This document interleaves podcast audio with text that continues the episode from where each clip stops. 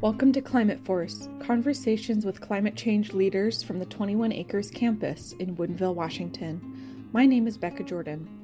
21 Acres is an agroecological farm and LEED Platinum certified education center focused on tackling climate change through regenerative practices, green energy, and local food systems. Got climate despair? This podcast is for you. We'll be letting you in on some of the conversations that take place every day on our campus with people who are channeling their passions into climate solutions. We'll be talking about the impacts of climate change that we're seeing on the farm, in the Sammamish River Valley, in Washington state, and the role food and agriculture, renewable energy, and other sustainability efforts can play in building a greener and more equitable future. Come, learn, eat, and grow with us. I always say, like, what what are you passionate about and what are you good at, and can you merge those two together? Um, and so it's harder to get so distraught when you're doing what you can. In this episode, I sat down with Kelly Rankich, our very own 21 Acres facility manager. She talks about her efforts to keep the building up to the highest sustainability standards and her current green home building project. We'll also talk about Washington's new energy code that went into effect in 2021 and its implications for homeowners in the state. Nerd alert incoming. Before I met Kelly, I didn't know anyone could obsess about the details of energy use and certifications the way that she does. Keep listening if you're looking to peek into the world of energy codes. Kelly, what is green energy? I like the term renewable energy myself. So renewable energy uh, is comes from sources that are not finite. Fossil fuels are finite. So in, uh, renewable energies would be things like solar and wind. And um, my favorite renewable energy is to be efficient. So uh, efficiency is the first renewable energy. You've been kind of working in waste management for a long time. You're currently working in building management why did you get interested in sustainability? What what interests you about it? Well, it started way back when I first learned about the depletion of the ozone layer, and so that has kind of segued now into um, a more a, a, consequence that's right in our face, which is global warming. Um, and so I've gotten interested in for trying to figure out how my my skill set and my passions can be applied to help this issue that we're facing, this climate crisis. Um, and one of those one of those passions that you currently have is that you're building your own green home. I am. What has that process been like? It's been really fun and very challenging. So I want to incorporate every single sustainable um, idea that I can. I'm going to go. I think I'm going to go for the five star built green certification, and if not, then I want to go for a net zero energy home. And so I want to use it as kind of a showcase of, of what can be done. And um, the motto is to build tight and ventilate right. So um, the tighter that you build, the less uh, energy needs uh, your, your building or your house will have. You talked about net zero. What does that mean? That means that your house doesn't need um, more electricity than it can produce. So building an energy efficient home and then using renewable resources such as solar um, to provide the energy that your home needs. Are there homes that are currently doing that? There are um, a number of net zero homes in the area, and you can find them if you look online and you can learn about all the different ways that people have gotten to net zero in their homes. Um, what I'm trying to do is make my home super tight with structurally insulated panels and um, highly efficient appliances. Uh, and then I have my roof will be south facing so that my solar panel should provide all the energy that I need uh, along with some backup battery storage. You also are the facility manager at the 21 Acres LEED certified building. Is 21 Acres a net zero building? We're not a net zero building, no. Um, we have a lot of systems here that use um, electricity, and so we are we are on the grid. Um, and then in the summer months, uh, we can give electricity back to the grid from our solar panels. Um, but our panels over the course of a year provide about uh, 18 to 20 percent of our energy needs. So we're not net zero, but we are definitely an energy efficient building. And we're also um, this building is also I want to say 10 years old mm-hmm. now. Mm-hmm. Um, and some of the technologies that were implemented at the time were truly groundbreaking. And a lot of those technologies have either lowered in cost or perhaps it shifted into something else that people are building their buildings with now. Um, what technologies does 21 Acres have that holds up, and what has um, been outpaced by advancements in the industry?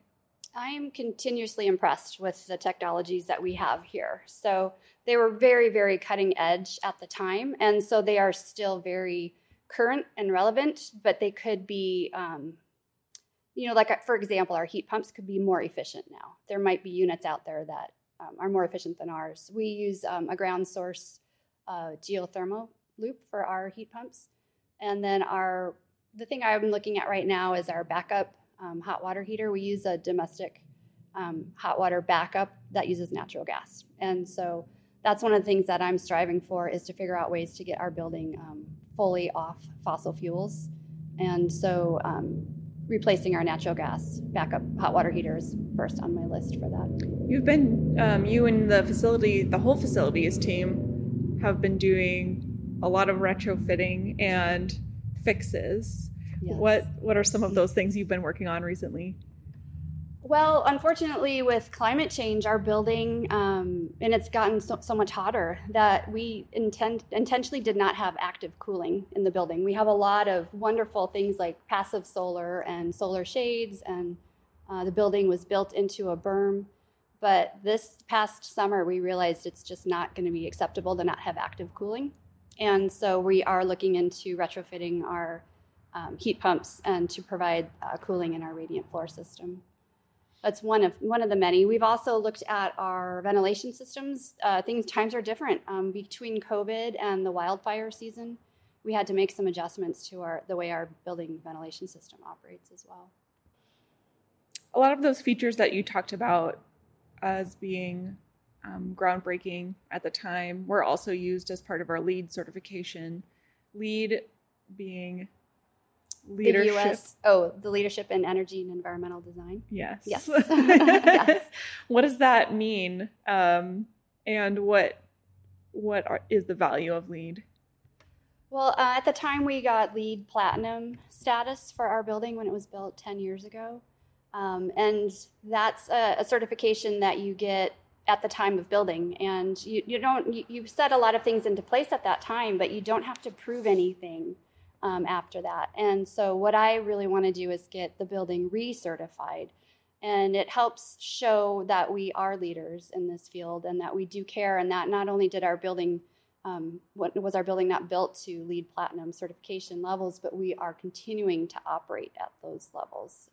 Um, and the US Green Building Council has made it um, a little, I, I wouldn't say easier, they just came up with a system for buildings to recertify. So um, and we do that by giving them all of our data. So I'm uploading a year's worth of energy, water, waste, uh, human experience, and transportation data right now.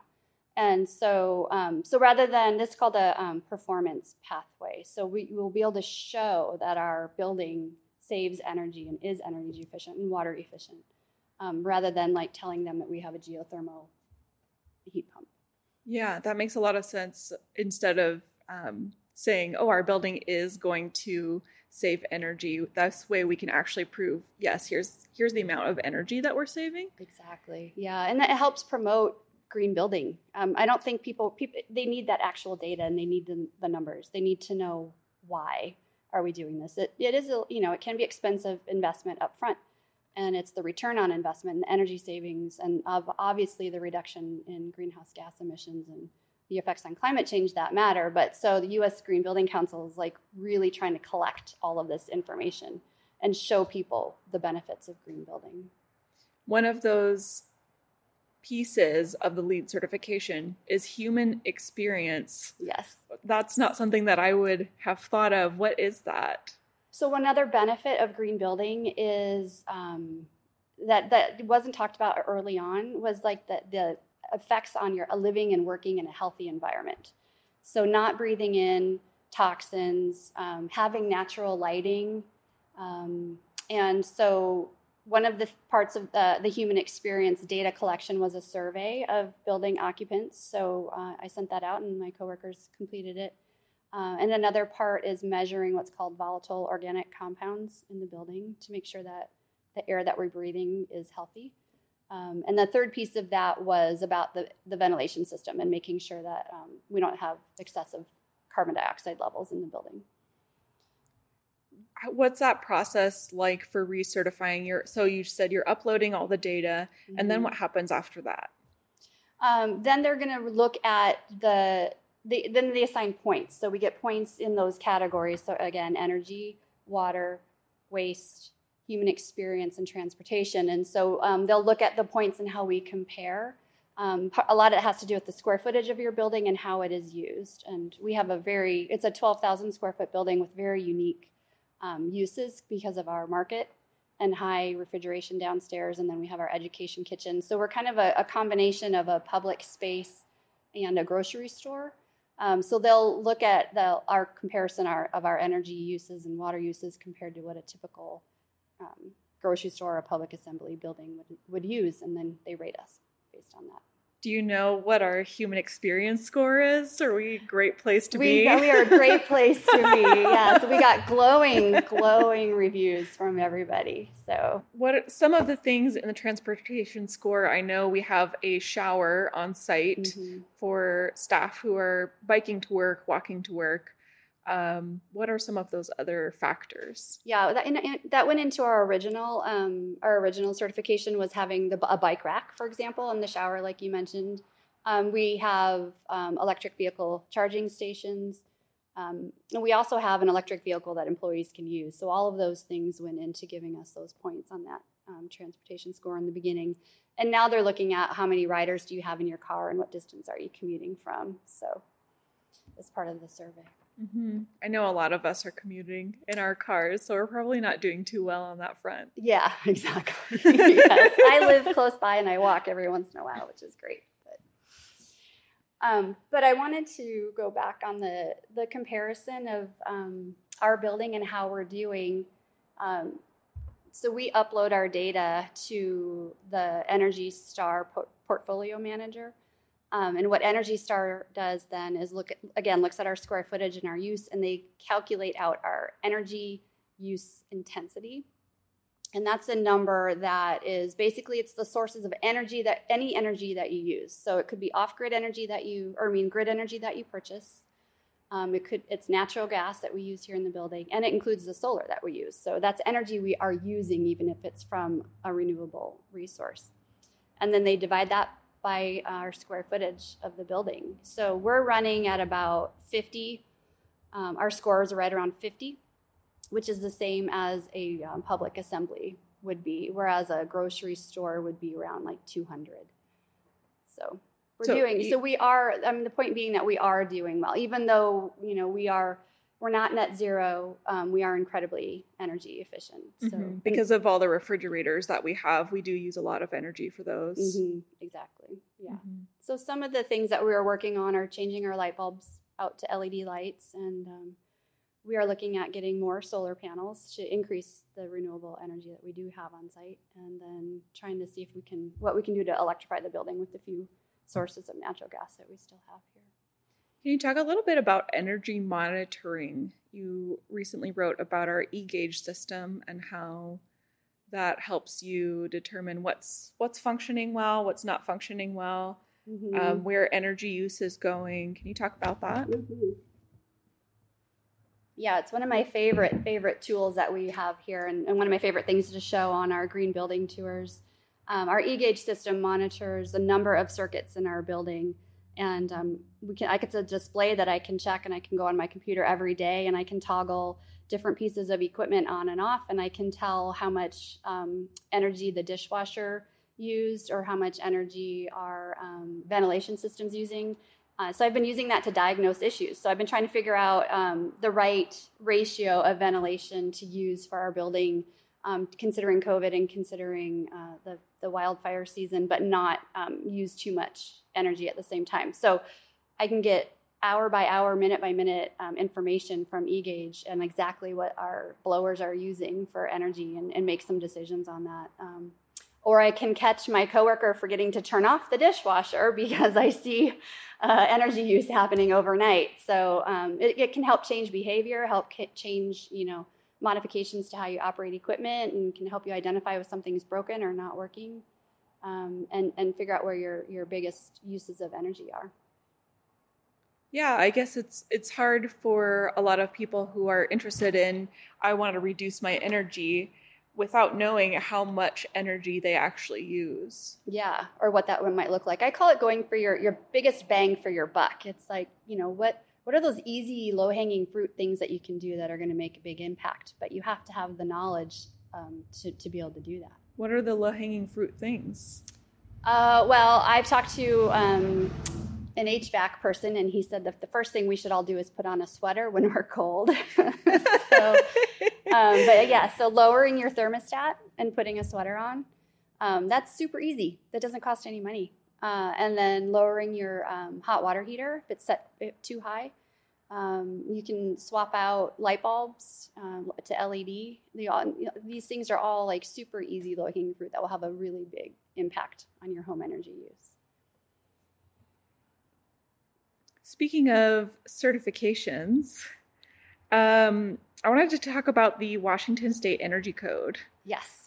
That is another energy code that just went to, into effect in February um, that is required for all new homes. Mm-hmm. Commercial buildings as well, or just commercial homes? as well, yeah, yeah. Mm-hmm. and additions. So it's the what just went into effect in February was the 2018 version of the Washington State Energy Code, and Becca knows I got very excited learning about it. Um, I had to learn about it for my own home build, so uh, I started. I just got super excited about how. Um, I don't want to use the word aggressive, but it's just very, uh, you know, it seemed very cutting edge, and I was surprised at at how innovative the code was for what you know I felt like the rest of the country might be doing, and so I started Googling and researching, and sure enough, it really is. The Washington State Code is very innovative, and um, we're, we're one of about nine or ten states that have an ener- have adopted an energy code that's as stringent as our code is,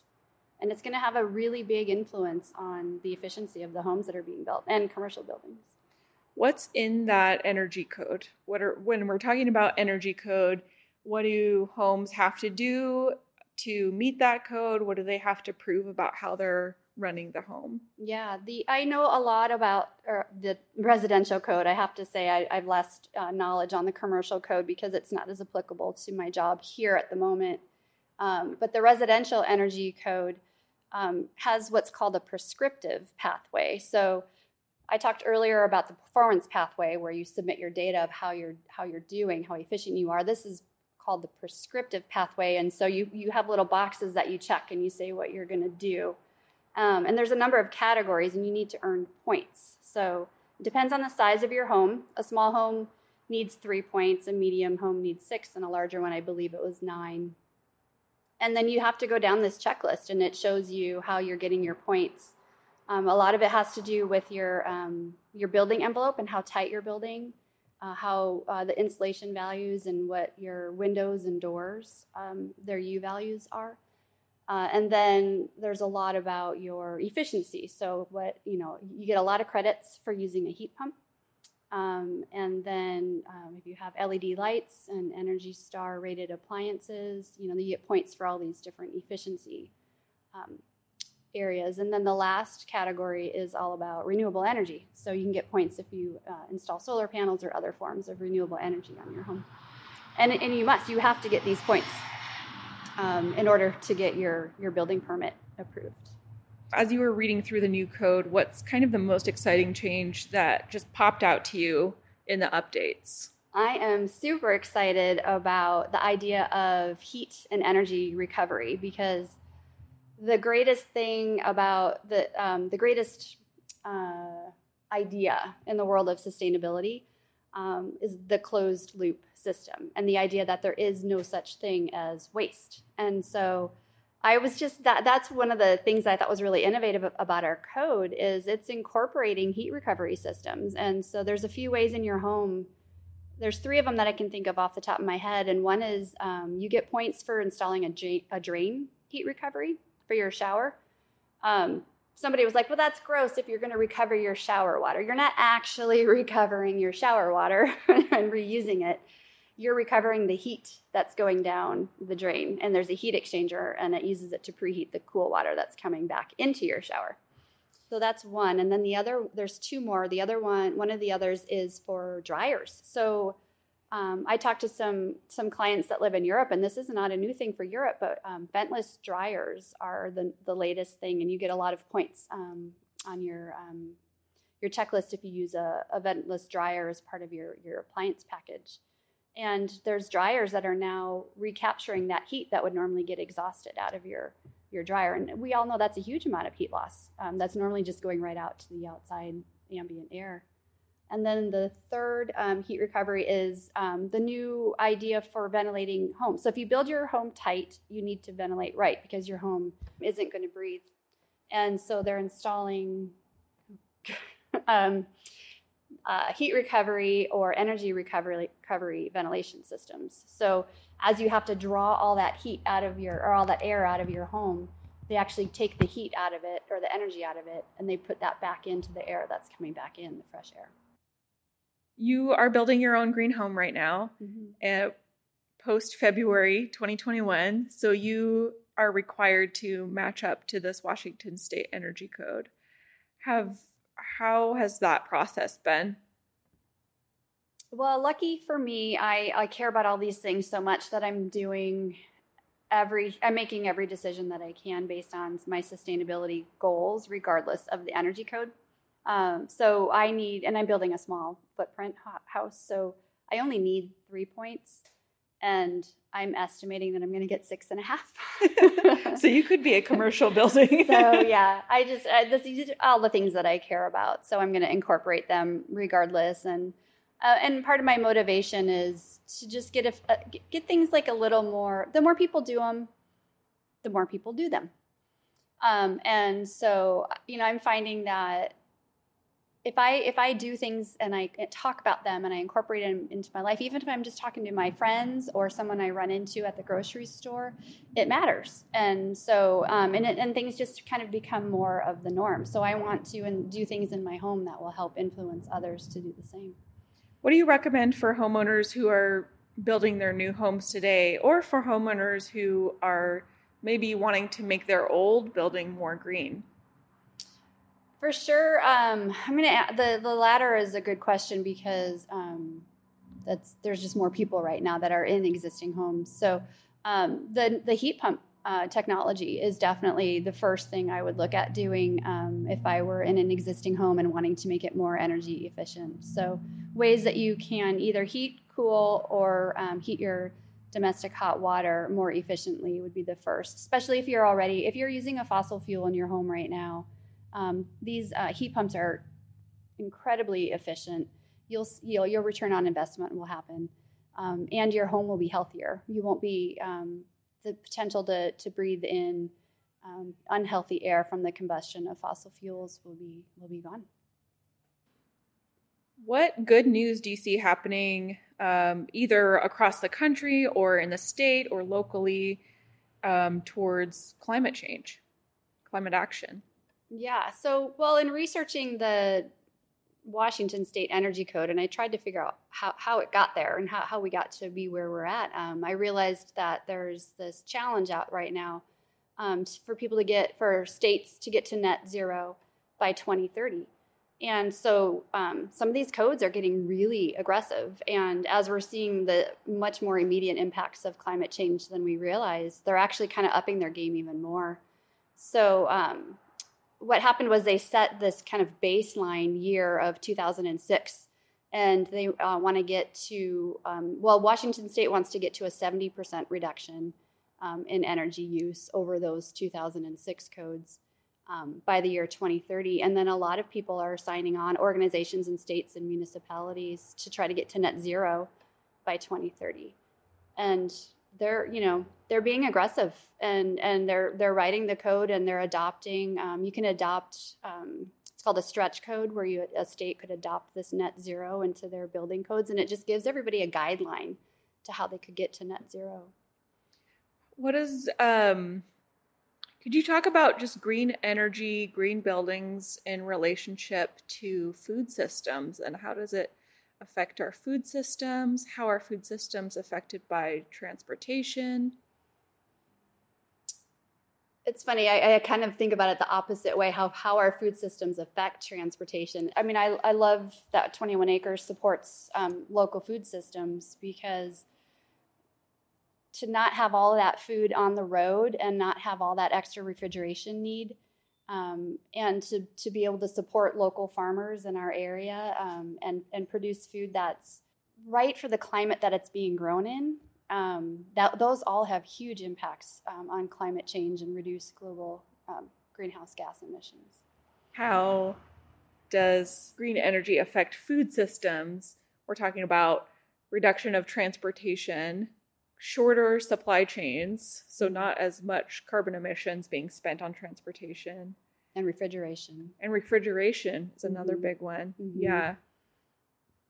Um, I know like refrigeration is a huge issue for farmers because they just have to get stuff refrigerated as soon as possible. They have to get it to market as soon as possible so that it doesn't go bad. Yep. And that's something that's a huge um, mission here at 21 Acres is to support local farmers um, in that. So we have um, what's called this the food hub here. So farmers can bring food here, and we have a highly efficient um, refrigeration unit that they can store their food in, so that it can then get redistributed out to other markets.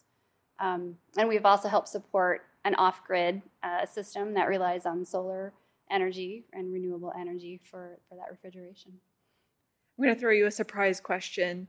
Um, we're all talking about climate despair right now because of recent reports that have been coming out, and it's probable that we are not going to be able to lower our 1.5 degrees Celsius increase in the next few years. Um, and we're getting a lot of people who are just despairing about our climate and what impact it's going to have on their lives do you have climate despair first of all? And and what do you what do you do when you have those those thoughts? I i don't necessarily have climate despair. I i'm incredibly passionate about about these topics. And what helps me when i start to get a little angst is to know that i'm doing i'm doing the best that i can. I really i have thrown myself into this world and I, I always say like what what are you passionate about and what are you good at? And can you merge those two together? Um, and so it's harder to get um, so distraught when you're doing what you can. It's when you're sitting by and not doing anything um, that i get a little more distraught. So what people can't what can people do well that there's so many there's so many things and it, again it, i think if you just look around like what I, I like people to just pick the one thing like what really matters you know? Do you care about the orca whales or do you care about recycling or do you care about you know um, promoting renewable energy? And and then just dive into that like figure out what organizations are out there that are doing the work that you would support and figure out because you don't you could be a bookkeeper or you could be you know, helping plant, you know, trees or reforesting, you know, native areas. Like it is what you could take whatever your skill set is and apply it to that to that topic. Yeah, I really like what you said about like what is your passion because our human brains are just incapable of comprehending the amount of work that needs to be done around climate change, right? Yes. Yeah, it's overwhelming. But we have each other. We we that's why we have community. That's why we have different people who are passionate about different things. I'm really passionate about food waste and composting. Reducing as much food waste as possible, composting whenever possible. Um, yeah, I like what you said. Yeah, because it, it helps you from feeling so flustered and frazzled and spread too thin. You know, figure out what that one thing is and go for it. Okay. Well, good luck with your home build. Thank you. We will have to check in and you'll let us know how it's going. Yes, definitely. Yep, yep. I hope to blog about it shortly. So keep everybody posted. All right, thank you. I'm going to let you get on to maintaining our beautiful facility okay. here. Thank you, Becca. All right. Okay.